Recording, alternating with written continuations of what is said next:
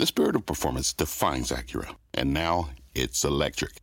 Introducing the all electric ZDX, Acura's most powerful SUV yet. While what powers their cars may change, the energy that makes Acura never will. Crafted using the same formula that brought them electrified supercars and multiple IMSA championships, the ZDX has track tested performance that packs an energy all its own.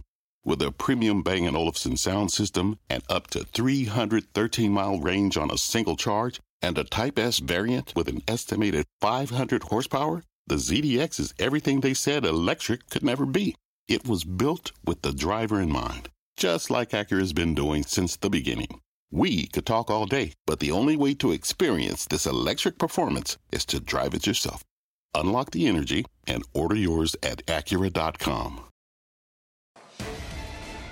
Fast Money starts right now, live from the NASDAQ market site overlooking New York City's Times Square. I'm Melissa Lee. Your traders on the desk are Tim Seymour, Brian Kelly, Steve Grasso, and Guy Adami. Tonight on Fast, Bitcoin sinking below $9,000, nearing a crucial level.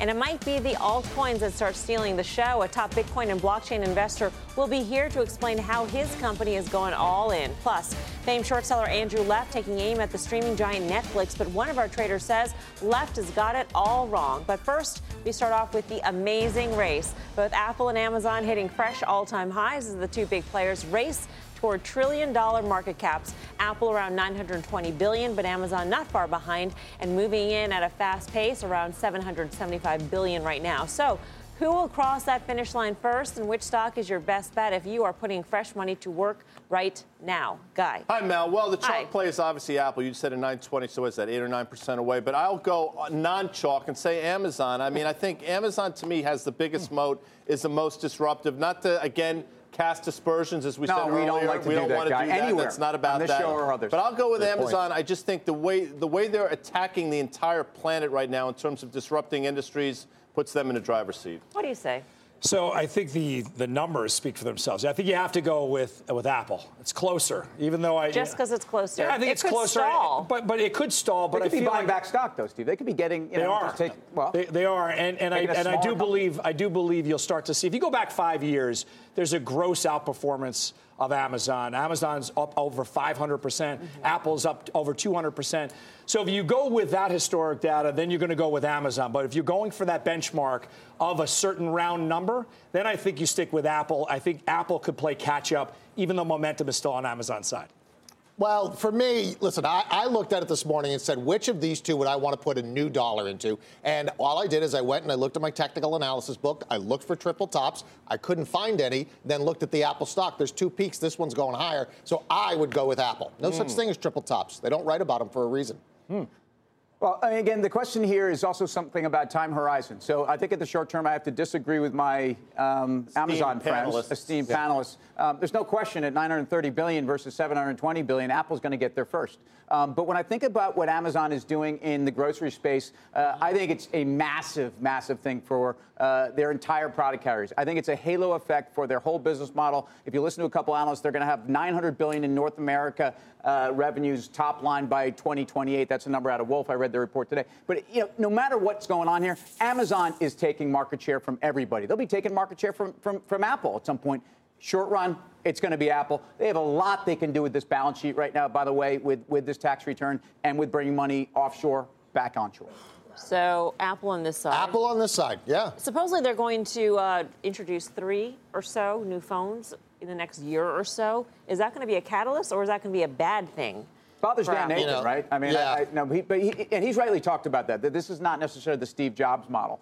Um, but I think ultimately, uh, a lot of people are starting to worry about all the SKUs at Apple. And, and really, if you think about their last product, the big release on the 10, it hasn't been all that. Yeah. What do you think? Look, I, I think again, what has the bi- what company has the biggest motor? It's least likely to be disrupted, and I keep coming back to Amazon. Obviously, listen, Apple is within 80 billion dollars or so of getting to a trillion. It's probably going to get there, but if you're looking for the the dark horse in this race, you know, Apple could falter over the next month or so and stay here, where Amazon, you know, the trajectory has been from the lower left to the upper right. What does it say about these two stocks in particular that they outperform significantly the markets in today's session? Yeah. I think when the market goes up, just by the just by the beasts that these two stocks are, money drives into these names. So people still want to want to go into the performers of tech even off the bottom, people are looking for those laggards to outperform. They don't do it. They haven't done it in two years. They haven't done it in three years. They're probably not going to do it this time around. And I think it garners the most amount of new money in the technology but, but, space. Plus, you have it driven by the semiconductor space is on fire. So that all feeds into the beast. Well, I agree with that. I mean, again, it, the harder they go up, the harder they fall. And if you, if you look at the market that's coming back here, it's very difficult to say that the market has still got a, a whole lot of good going for it in the short to medium term. Um, Amazon, all these things we just said. Right. But I mean, these stocks have totally outperformed. Problem is, so right. you, look, you look at a stock. When I first started looking at Amazon, I, I, didn't really understand the valuation metrics. It was $190. And every time you bet against the stock, it's $1,600 now. It's up 36% year to date. And the stock, if you look at the chart, there's nothing there that says bearish to me. Nothing. I don't know. If you look, if I look at the Amazon chart, it reminds me very much of the industrials like Utex and stuff like that in the beginning of this year, where everybody was in them. They just started to rip and then they fell apart. So to me, if mm. I'm putting a new dollar today, I don't want to be exposed to that. I want to know where my stop out point is. Obviously, Amazon's got a ton of momentum, but I'd rather be selling into that over the next month than actually putting new money into that. Here's Put your finger up. This is here's another choice. play a game. This yeah. here's another mm-hmm. choice, yeah. and this is, goes beyond would you wag. rather here. Would you put a fresh dollar to work in either of these names, given the market context that we are in right now? Uh, given the market, well, today was obviously an interesting day. I mean, the S&P closed on the low. The VIX was ex- higher all day. People have different reasons for that happening. But we've talked about a day where the, effectively the S&P is unchanged and the VIX goes higher. May be a short-term reversal to the downside. You saw that today. So to answer your question, the answer is no. Well, I think in this environment, Apple's very defensive. I mean, let's be clear. This is depending on how you want to value it, whether it's ex cash or with the cash or what they're doing. Um, this is a stock that is very, very defensive, especially with how they can support the stock through buybacks. I don't think there's going to be a special div. I don't think there's going to be any major M&A. I think it's a stock that really can plow through here. And frankly, with what we can argue is maybe a, a B minus on this 10 release, um, the stock's still doing just fine. This is the one I'd buy. Um, I, I, still think the market, we got CPI tomorrow, we got PPI later in the week. I think these are big things for this. Yeah, market. there's a lot of risk out there. I don't think you have to be a hero in this, and that's why I did pick Apple because you know where your stop out. Effectively, your stop is, you know, last week's low if you want to do something like that. But there is a lot of stuff under the hood here in this market that does not look good. The industrials look terrible today. We can go down the list. You know, interest rates not really doing that great throughout the world. Not really supportive of a market that should well, go higher. So I'd be concerned. Agreeing with you. And, and what's the big problem with Boeing? It's Boeing. I, I mean, you know, Boeing and Caterpillar sold off because of the exchange runs they went on. All right, let's settle this debate with mm. the charts. The chart master, Carter Worth of Cornerstone Macro, is at the plasma to help us through. Hey, Carter. Hi there. I'm not sure I can uh, sort of win the debate one way or the other, but let's uh, look at some facts and figures. Uh, you guys have covered a lot of it. There's evaluation issues. There's also growth. We know Amazon's better. There's also defense, Apple. Um, but I thought we'd step back and look at some comparative charts and then get to the individual stocks. So here we have a one-year chart, and you all touched on this, of course, it's the spread, right? I mean, so you can interpret this two ways. Is Amazon the better stock because it's outperforming and it's got better growth, or is Apple the better opportunity because it can play catch up? But we know the spread is what it is. Now, that's one year. What about if I do it over five? Grasso talked about this. This is a fairly uh, epic spread. How about over a longer term? How about over 10 years? I mean, now again, it's that same double, but what if I went back 20? Here's the real truth they are identical. So that at this point, long term, you could say, well, who has the better growth going forward? Let's just go back to the here and now chart and then try to figure out. It's about this spread. Apple, to my eye, has the prospects of breaking out above well defined tops, whereas Amazon looks a bit stretched. So let's go to the individual charts themselves. Here's the Amazon chart. Here is the channel in which it has been living the past, um, well, six, seven months. And in principle, you often stay within the channel and you don't get out. So the next possible move could quite be to the downside. Whereas Apple has made no progress in the better part of four months. And I think the way you can draw the lines is this just starting to break out. It's obviously the one that's closer to um, I think, uh, getting to the milestone that you all were talking about. I'd prefer Apple. All right, Carter comes over. Got to be. Yeah. Brian oh, Kelly approach well, there, the no triple tops. I the no tri- right, and he well, he visually yeah, showed it. Exactly. they don't write about those, do they? Not in that book. Where, where'd you get that book? so, what does this say about technology overall, which is outperformed? Well, so so much of the so much of the market depends on. We know that the top five stocks are the same value as the bottom 250 in the S&P, about 3.7 trillion, and we know that every day they manage to tack on another, and yet it can stop like that. Look at Netflix, right? Whether it's a little bit of a, a report or something. There's more vulnerability and, of course, more um, potential in something that's dynamic, like um, Amazon, but you embrace risk with that. Whereas a stock that's made no progress, that's technically is just breaking out above well-defined tops, it's tough to turn that back. So Carter, if I had to ask where you're at in the S&P, that would probably be reflective of where you're at on Apple or Amazon because they rely on, on each other basically. So it's six half dozen well, the other. So where, where are you? You? As you know, so we had a Friday. It was the 26th of January. One goalpost. We had a Friday, uh, Feb 9th. is the other goalpost. I don't think we exceed either goalposts for months.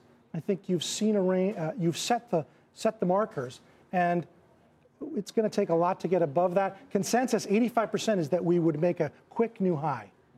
We're already a month and a half later. We haven't done that.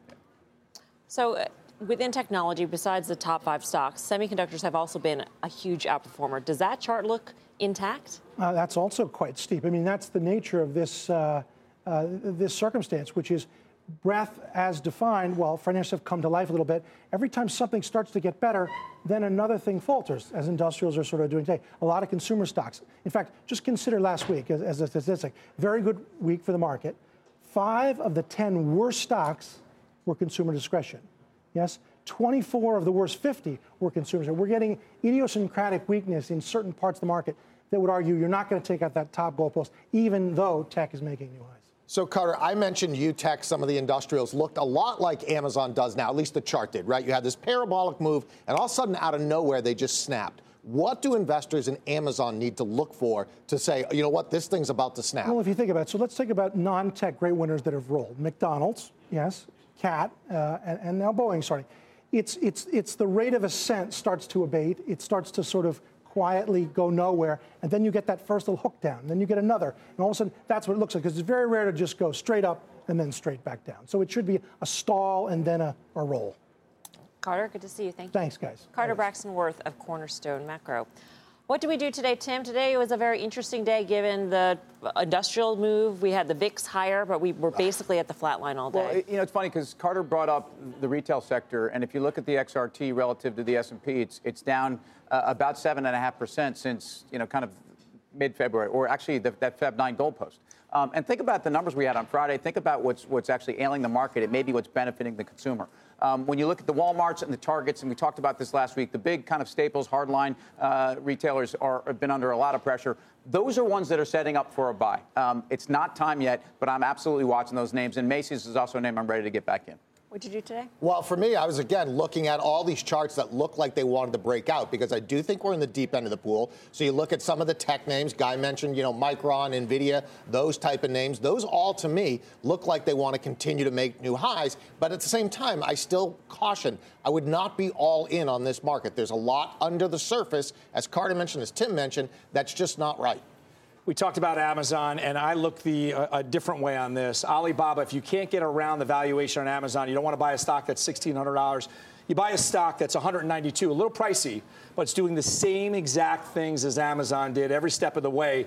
I expect this to be well over 200 short, uh, sooner rather than later. We mentioned Micron because Nomura raised their price target, I think, from $50 or $55 to $100. Obviously, said a lot of different reasons, not least of which potential M&A into space. And, you know, it's not far-fetched to think that Micron couldn't be trading 100 within the next six months or so, given the valuation and given how strong pricing Did is in the space. you say trading to 100 in the next six months? Yes, trading to 100 wow. over the next six months, given how strong yeah. pricing is wow. in the sector. That's a big David Tepper at 40 bucks said it was a double, right? So th- this guy could look uh, very smart again prescient, perhaps. Mm, Coming up, industrials getting slammed as fears the trickle down effect of the Trump tariffs might end up hurting companies like Boeing and Caterpillar. How bad could it get? We will explain. Plus, one of the largest asset managers in the crypto world, Grayscale, launching a slew of new products this month to capture the rise of the altcoins. Michael Sonnenshein will be here to give us all the details. You're watching Fast Money. We are live from Times Square in New York City. We got much more show coming up right after this.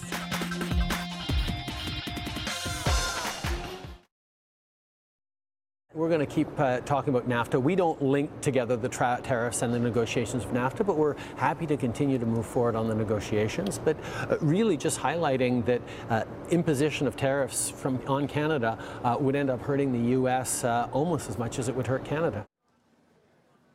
That was Canadian Prime Minister Justin Trudeau talking tariffs to our Deirdre Bosa earlier today. Trade war fears weighing on the big industrial names, as we had mentioned before Boeing, Caterpillar, United Technologies, all significantly lower. So, will a trade war bring down these once high flyers? Is this a buying opportunity, Tim? Uh, it's not going to bring down Boeing. Let's be clear. I mean, their order book is off the charts. And, and, and, when I look at also people's ability to navigate outside of Boeing, they don't have a lot of options for what these guys do. So, um, as we talked about last block, I, I think in the case of Boeing and Caterpillar, these are names that have had phenomenal runs. In Boeing's case, it's more defendable, I think, both in terms of the global trade picture um, and the valuation, because it's a free cash flow yield of 24 bucks by 2019 a share, which is very impressive. Whereas Caterpillar, I'm scratching my head a little bit. Caterpillar has a lot of global competition. Let's be clear. You want to go out and buy some farming equipment or some, some construction equipment, you can go to Kubota, you can go, you can go all over the world. Yep. So that would be a name I worry about. GM and the autos, also, I think this is an opportunity to pick these things up. I think you're going to get fresh data points when we get first quarter numbers to hear that these guys are clicking along and maybe the outlook changes. I doubt it. I have two questions about Boeing, though. Maybe somebody ask here can help. slowly no. because when you ask two in a row, it and ask the second okay, I'll one ask first. the first one first and then the ah. second one second. How's That's that? a good way to do the it. first one would maybe be split it up between those two guys too. Just would be yes, they have an order book. But if there are t- if there are tariffs, won't their input costs go up, and therefore their EPS would have to be ratcheted down, no matter what the order book says? I'm glad you're asking these guys. ratchet it down, but how much is it ratcheted I, down? I don't My know. is somewhere between five and eight percent. And if you look at the recent guidance they gave, they were, Boeing raised guidance from about eleven dollars and ninety cents to thirteen and a half dollars, made what was a very expensive valuation of close to 30 times forward earnings very reasonable valuation at 21. So even if they would have to lose Pay some more, EPS, something. I still think it's a fairly valued stock. Here's my second question, mm. and I'm asking these in order, as you right. can note here. So B. The second question. would be they have a big order book, but isn't it possible that these orders, because they're so long term, get canceled? Mm-hmm right? They're I, not paying to me, front. that's the concern. to me, that's the concern who? is that replaced they not replaced. Not replaced. And that's not the replaced. problem. Right? It, it, becomes a real trade war where right. all of a sudden everybody goes to Airbus, right? And they they can't buy from Boeing. And you know what? Then Boeing's kind of out of luck on that one. So to me, I don't think this is a buying opportunity at all in Boeing. I get. It, I don't think you get super hurt. But I wouldn't go and stick my neck out on Boeing here. So Boeing has defied the laws of, of, gravity and probability. I've been in and out of the name. I feel like I bought it really well. I mm-hmm. sold it what I thought was perfect, and then it doubled from there. So I, I look like an idiot when I sold it. I think that this, these still have a lot of runway ahead of it. But when you look at defense names or the air, aerospace names, yep. once you take North Korea off the table, that takes the tailwind out of it too. Just as far as things get more peaceful emotions emotions so that's something that no one's talking about but the algorithms read those headlines as super bearish when you look at these do you really think things are getting more yeah. peaceful no, no, but okay. I think the algorithms read it as more peaceful, and just one headline or two headlines, if it goes to because if you do, I've got a jet to, to sell you. I mean, take, I, you know. Under the scenario that Brian Kelly uh, just outlined, yes. that's me. We have a lot more things to worry about than just Boeing under that specific uh, scenario. Why are you pointing like that? Right, that's but not Boeing's at the epicenter of it. Yes, right. Boeing so, is okay. at the epicenter. But it's more than just cost. In a trade war, orders get canceled. All right, coming up. Celebrity CEO Elon Musk at the South by Southwest conference in Austin over the weekend. He said something Jeez, that got that. Uh, shares of Tesla surging. We've got all the details. I'm Melissa Lee. You're watching Fast Money on CNBC, first in business worldwide. In the meantime, here's what else is coming up on Fast. There are competitors with deep pockets who are going to hire the same producers, the same people to go and create compelling content. Because of that, they do not have a moat like an Amazon. They do not have a moat like a, uh, a Google. The words that took down Netflix as short seller Andrew takes aim at the streaming giant. But according to one of our traders, left is missing a major point. We'll explain. Plus, I can't get to it. That's how Bitcoin investors feel of late as the crypto carnage rages on. But a looming key event could change that. We'll tell you what that is and how you can profit when Fast Money returns. Is a digital decentralized currency. That basically means Bitcoin only exists as computer code, and there is no bank or government creating or controlling it. And I know that this is already a little hard to understand, so I'll let this man in a Bitcoin suit give you a surprisingly decent explanation. I'm a virtual currency. Worldwide, you can send for little to no fees. Open source, not controlled by any government, corporation, or individual. It's financial freedom, bro. Is that what you were doing the other day? Uh. Fast Money may have been among the first to cover the Bitcoin craze, but as you can see, some late night shows are getting in on the trend. That was HBO's Last Week Tonight with John Oliver, breaking down the dangers and opportunities in cryptocurrencies as Wall Street dives deeper into the movement. Bob Pisani is breaking it down from the NYSE. Hi, Bob. A lot of people getting in, Melissa. Bitcoin may have had a lousy run last week, was down 23%, but that's not stopping Wall Street from adopting new products around cryptocurrencies. So, important thing here today, Thomson Reuters launched a Bitcoin sentiment gauge to track and analyze chatter about Bitcoin on over 400 websites, many specific to cryptocurrencies to capture the market moving sentiment and themes. On Friday, Fundstrat's Thomas Lee introduced the Bitcoin Misery Index. This is my favorite, a proxy for how investors feel about Bitcoin's price action. So it's currently at 19 out of 100 possible points. That's the lowest reading since it hit 16 in September 2011. It's been backdated. Like other sentiment indicators, this is a contrarian indicator. So when it's at extreme levels, in this case it's at extreme lows, it's proven to be a good buying opportunity in the past, as it was in September 2011, November 2012, January 2015, September 2016, all hit similar lows. Also last week, right here on Fast Money,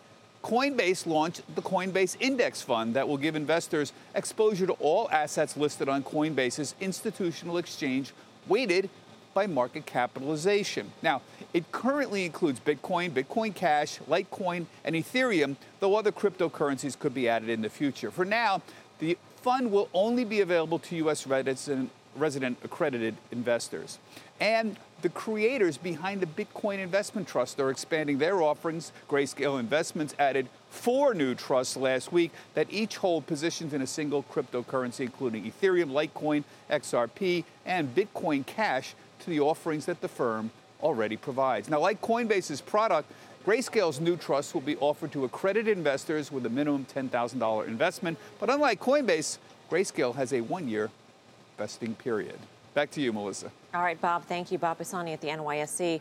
Um, BK, what do you make of the this, all these new products hitting the market. Yeah, listen, it's it's what I thought would happen with this space. It is becoming a new asset class. You called it that last week when we were out in San Francisco. Wall Street is coming at this. It's a new asset class, so now you need new products. So you know, I, I in in the long run, obviously, am still quite bullish uh, on this space. I might even have to move my uh, trade my bear suit in for that Bitcoin suit, which would be nice. That's pretty sweet. Yeah.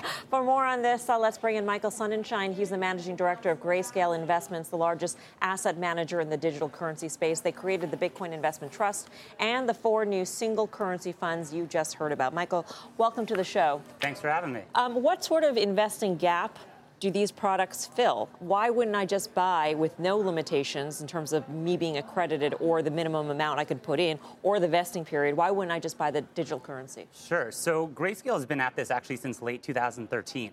Um, we recognize that investors wanted exposure to digital currencies. Digital currencies are not like stocks and bonds and all the other things that you buy. There's certain technological prowess that people need to have to handle them, uh, store them securely, et cetera. And so by launching products that allow people to gain the exact same exposure, but through the purchase of a security, well, all of a sudden it becomes something that people can really wrap their heads around. And particularly for institutional investors, which is where probably most of our flows have come from recently, custody is a big issue for a lot of these institutions. And when you start involving the chief risk officer, the lawyers, the accountants, et cetera, having a product with a CUSIP that's audited is something that really checks a lot of the boxes for them. So, Michael, you mentioned something that we've talked about a lot here is this institutional money coming in. Uh, I've heard both sides of it. The institutions want nothing to do with it, and then, yes, they're actually looking for a way to get into it. From where you sit, it sounds like they're using your products to get into this. They are. So, Grayscale now has about $2 billion in assets under management across eight different products. Seven of them are single currency vehicles, and then, as Bob just reported, we have a diversified offering, the Digital Large Cap Fund. And so a lot of institutions, probably about 18 months ago, started reaching out to us saying they want exposure to the space, and everybody had a different reason for it. Maybe it was digital gold, maybe it was starting to impact other technology investments they had, healthcare, it really runs the gamut.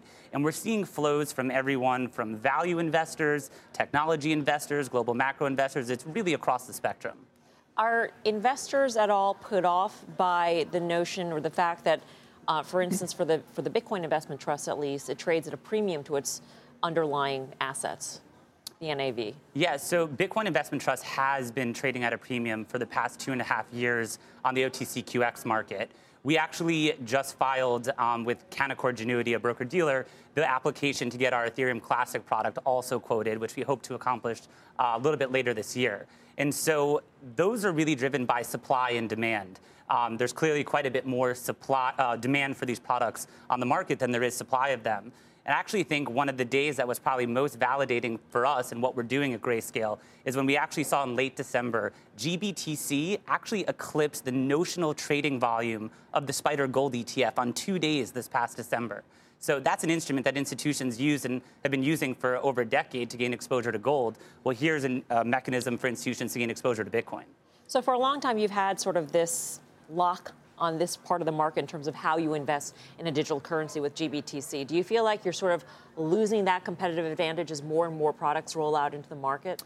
Well, I think it's actually more, probably more validating than anything to see other entrants coming into the space. The digital large cap fund, for example, compared to some other index products that you may see have recently been announced or recently launched, it's adaptive, right? There's a rules based methodology for it that allows people to gain exposure to about 70% of the digital currency market with a singular investment. And because we rebalance the fund every quarter, we're always looking at changing market conditions within the digital currency landscape so that people really are staying true to that 70% coverage as opposed to what may or may not be available on a particular platform, et cetera.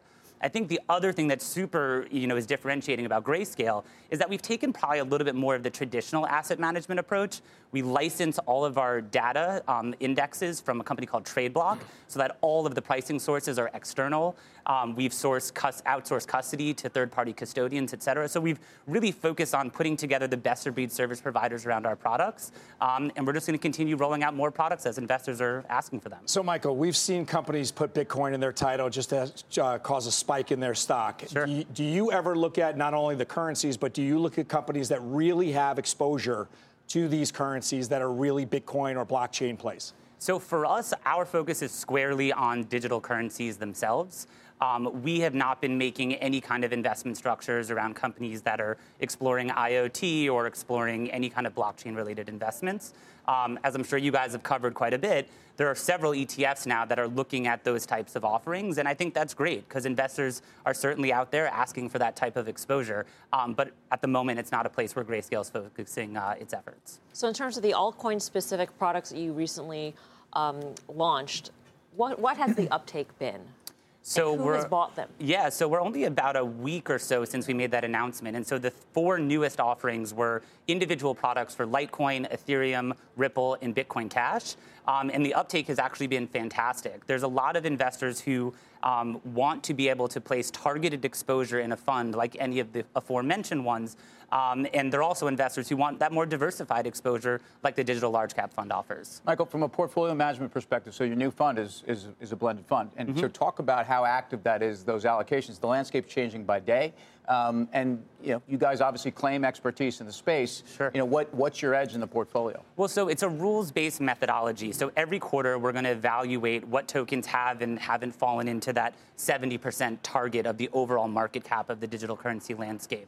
Of course, there's other qualifiers and disqualifiers. There's got to be a liquid market. We have to have a custodial solution that we feel really is secure and robust and allows us to continue to operationally support the product. Um, but by looking at it on a quarterly basis, we really think we're going to continue to give investors the right exposure that really gives them the broadest coverage of the market.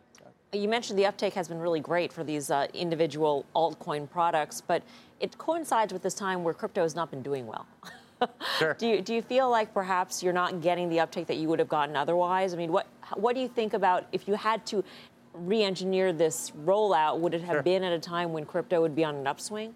Actually, not at all. I mean, I certainly will agree with you that the numbers speak for themselves in terms of performance, but in terms of wallet growth and transactions and the number of users coming into the space, the amount of people writing into our website, calling us, et cetera, we're continuing to break records all the time.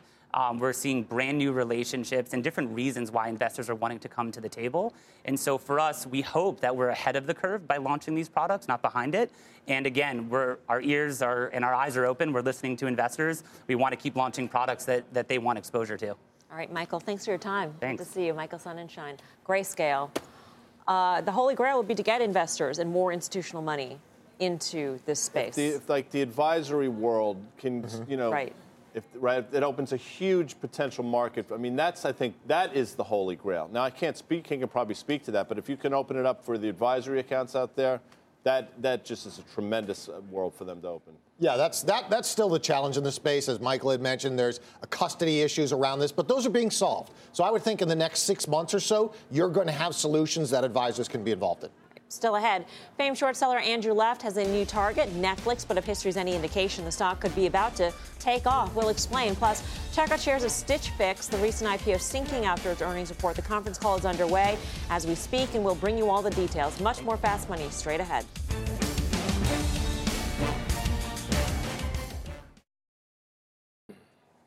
Welcome back to Fast Money. Andrew Left has been called the bounty hunter of Wall Street. He sniffs out corporate fraud, compares companies to Enron and Madoff, and now he's short Netflix. Here's why.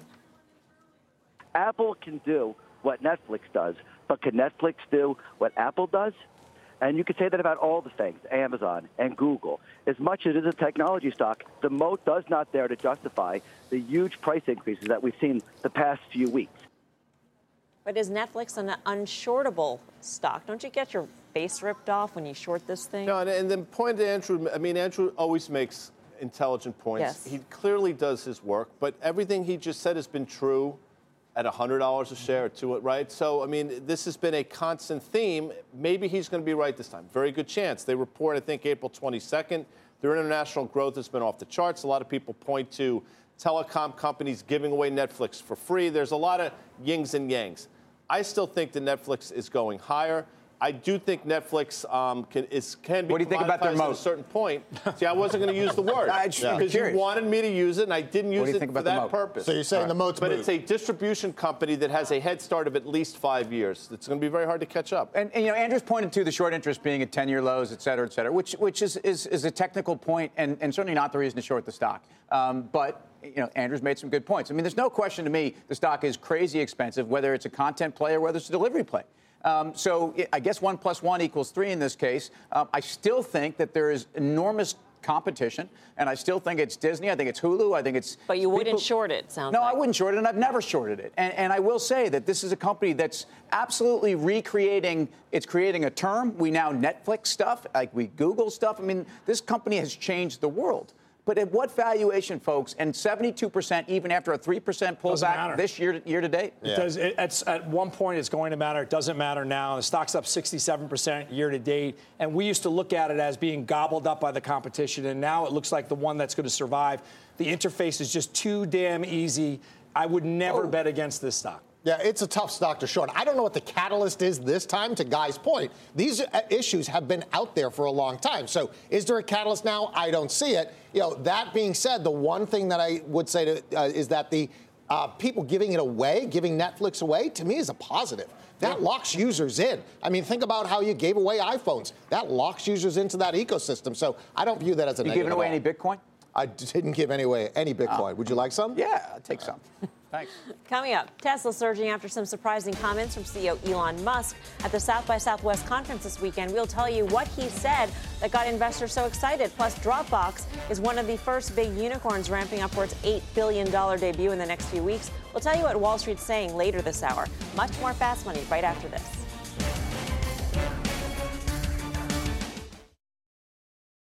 Welcome back to Fast Money. Elon Musk speaking out on everything from artificial intelligence to the space race at the South by Southwest conference over the weekend. Julia Boorstin joins us now from the conference in Austin, Texas, with all the details. Hi, Julia. Hey, Melissa. Elon Musk drew a packed audience, very interested to hear his updated timeline for his plan to put a human colony on Mars. We are building the first uh, ship, the first Mars um, or, inter- or, interplanetary ship um, right now. And I think we'll be able, be able, to do short flights, short sort of up and down flights, um, probably sometime in the first half of next year. Now, Musk did acknowledge that his timelines can, timelines can be ambitious, which drew some laughter. And he said, though, that after Mars has infrastructure in place like glass domes, that there will be an explosion of entrepreneurial opportunities, saying that Mars will need everything from iron foundries to pizza, pizza joints to bars. Musk also raised red flags about artificial intelligence. He warned that AI, he believes, is more dangerous than nuclear warheads, though he did praise the potential for AI to improve auto safety. He predicted that by the end of next year, self driving cars will be as much as 200% safer than human drivers. And he weighed in on the challenges facing Tesla. Tesla just confirming today that it recently halted production on the Model 3 for a week in February. Well, right now, the only things that are really stressing me out in a big way are AI, obviously. Um, that's like always there. And, uh, and uh, I'm working really hard on Tesla Model 3 production. Um, and uh, we're making good progress, but it's hugely hard work. And one more surprise from Elon Musk. When asked about the source of his inspiration, he said Fred Astaire and Kanye West. Not what I would have expected, Melissa. Not what anybody would have expected, Julia. Thank you, Julia Boorstin um, at South by Southwest in Austin. Well, shares of Tesla really the real winner of Musk's comments. The stock surging today despite the Model 3 production halt. So, should you be a believer in Tesla, or is Elon Musk just the greatest showman ever? Um, probably a little bit of both. Yeah. I mean, it's very difficult to bet against this gentleman. It's uh, the stock is just on fire constantly, and when it dips, there's always buyers on dips. Short interest is still 23%. So any hint of new, uh, good news or better than expected bad news is going to be bought in the marketplace. I would think the 50-day is probably your support. 335. Okay. So if you're going to put new money to work right now, use that as your stop out in case the stock fails. By the way, the production halt that Julie had mentioned was a planned production halt. It was right. part of the production plan, so don't jump to any conclusions on First that. First of all, Elon Musk is unbelievable. I mean, this guy's sitting there. What was that background kind of like in like he's like in a cave or something. I saw by the way, I saw a Wrinkle in Time yesterday with my daughter, and I expected Elon Musk to be the answer on how they got back to Earth. But you know, bottom line is, if you think about what happened with the production of the Model 3 towards the end of the last quarter, they were actually getting very close. I mean, they, they, they totally missed their numbers, but they removed a lot of bottlenecks. In the last you know few days of the quarter, um, they actually had 793 cars, which was well ahead of the pace set. So you know. I, I, you know, I'm snarky. I've been snarky about their ability to hit their targets, and I think that's largely been right. Um, it has not been a reason to hold back the yeah. stock, right. as Steve talked about. I have a few things to add. Oh, we don't have, you know, this is a TV show where no, we're up against the clock here. You know, don't say you went with your daughter. You went by yourself to see a rental time because you were dying to see it, and you were the one, clearly the only one that saw that, number one. Number two, on wow. Friday, the Friday. chief accounting officer decides to step down. We talked about it. We said the stock should be down more than it was, mm-hmm. probably an opportunity that just went from 329 to 325. Here it is now. So, to Steve's point, it's impervious to bad news. Well, options traders are betting shares of Tesla are heading even higher. Let's get to Mike Khouw, who's joining us from sunny Pensacola, Florida, with more on this. Hey, Mike. Hi there. Yeah, so we saw about one and a half times the average daily call volume, and the early action was in the March 340 calls. A bunch of those trading for about five bucks. But if you followed the stock, you saw it traded well today and actually ended up above that on the close. And the most active call options turned out to be the March 350s, over 10,000 of those trading for just under three bucks. So those are bets that it's going to be above 353 by the end of this week. So right. options traders bullish on this one. Thanks for that, Mike. Mike Khouw, Florida. For more on uh, more options action, check out the full show Friday at 5:30 p.m. Eastern Time. All right, still ahead.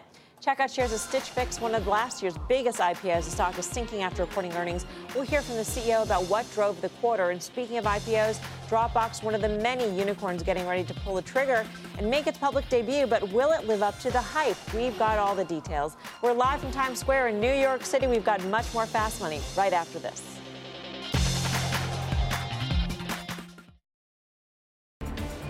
Welcome back to Fast Money. We've got an earnings alert on Stitch Fix. Let's get to Kate Rogers back at headquarters. Hi, Kate. Hi there, Melissa. It was a mixed second quarter for Stitch Fix, the online clothing subscription service. This is the company's second report since going public. They beat on revenues but missed on earnings. The company also increased its monthly users to 2.5 million. That's up more than half a million for the quarter. On the call, CEO Katrina Lake said the company is use, using algorithmic rebuying tools to help better determine demand for items among clients by age and demographic.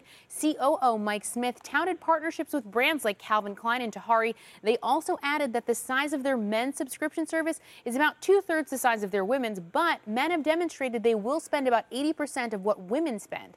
Stitch Fix also announced some board changes, adding Kirsten Lynch to the board. Lynch is currently the CMO at Vail Resorts. For the year, the stock is down some 5%, and after hours, as you can see, down around 4 Back over to you. All right, thank you very much, Kate Rogers. Guy, you're at like 120%, right? I mean, uh, I, I mean, of- uh, of or more at times, right? I mean, you're, No, no you were a Stitch about. Fix That's why he's maniac. wearing the shirt sharp from like like 10 years ago. song. Yeah, sure. I just like holding things for a long period of time. I get the most I understand. usage out of that. I think it's very thrifty, I admirable. appreciate that. Anyway, as far as this business goes, It's a ridiculous valuation. The stock ran up 7% today. I think it's probably given up half of that in the after hours. I don't see any compelling reason. No Listen, they- moats. There's no there's moats. no moats. They are growing their client base. I mean, they're up to 2.5 million people. They're going to grow next quarter as well. But I think the valuation is too rich. Yeah, I, I'm with Guy on this. I mean, listen, they may be growing their client base, but it doesn't seem like there's much of a chance. I mean, it's easy to get into this business. Why can't Macy's start doing this? I mean, why do I need? or why does why doesn't Amazon start doing Yeah, this? well, they do. I feel like for every every service out there that is like this, where they send you things in a box every month, Mm-hmm. Amazon can do that very easily. This is this is we've seen this. This is also a valuation that really makes no sense. Uh, I'm not sure how they even got this thing off. So no, I wouldn't touch There There is a 40% short interest. We would be remiss if we didn't say that. So you talk about a hint of good news anywhere. There's a 40% short interest. So even in a stock that we're not anywhere near being on board with, you could see a pop. All right, sticking with hot IPOs, tech unicorn Dropbox ramping up for its long awaited public debut with a valuation of around $8 billion.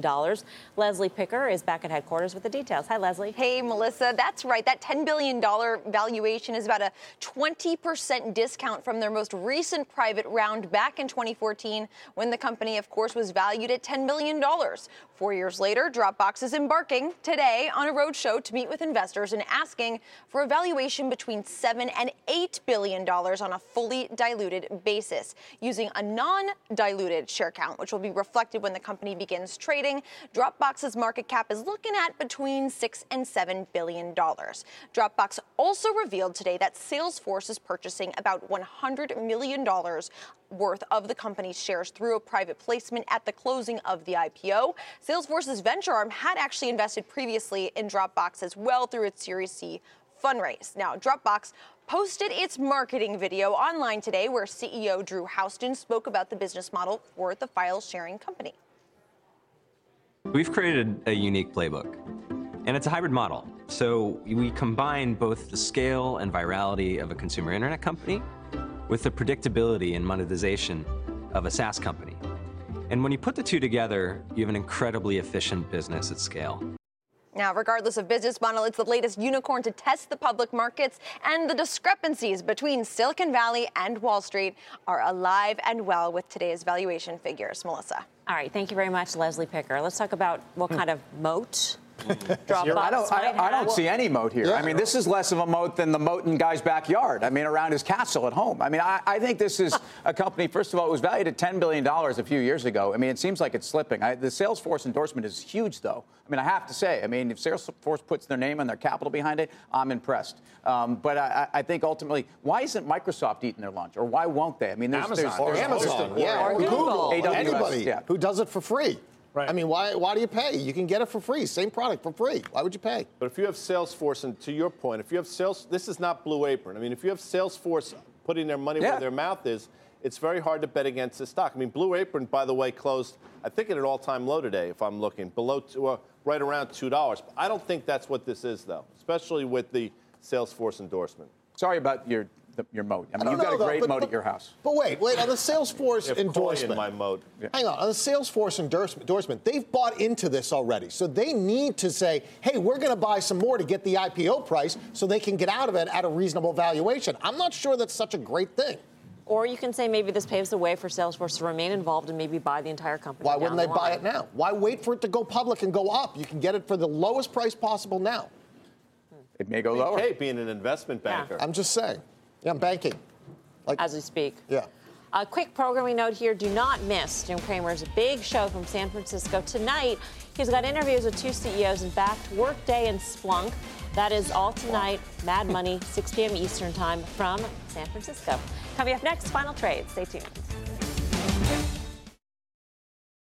Final trade time. Tim Seymour, Semis, you have to stay with it. Intel looking good from here.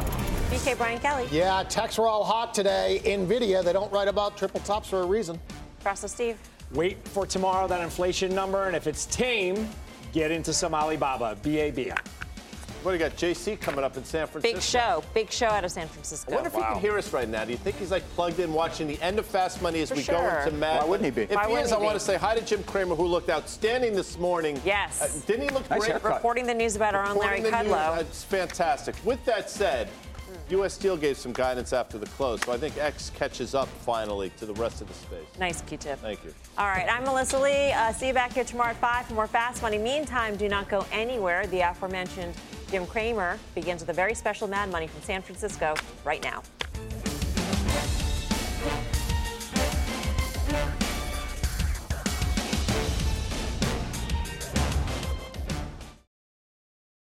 What's on the horizon for financial markets? At PGIM, it's a question that over 1,400 investment professionals relentlessly research in pursuit of your long term goals. Specialized across asset classes, but united in collaboration, our teams provide global and local expertise.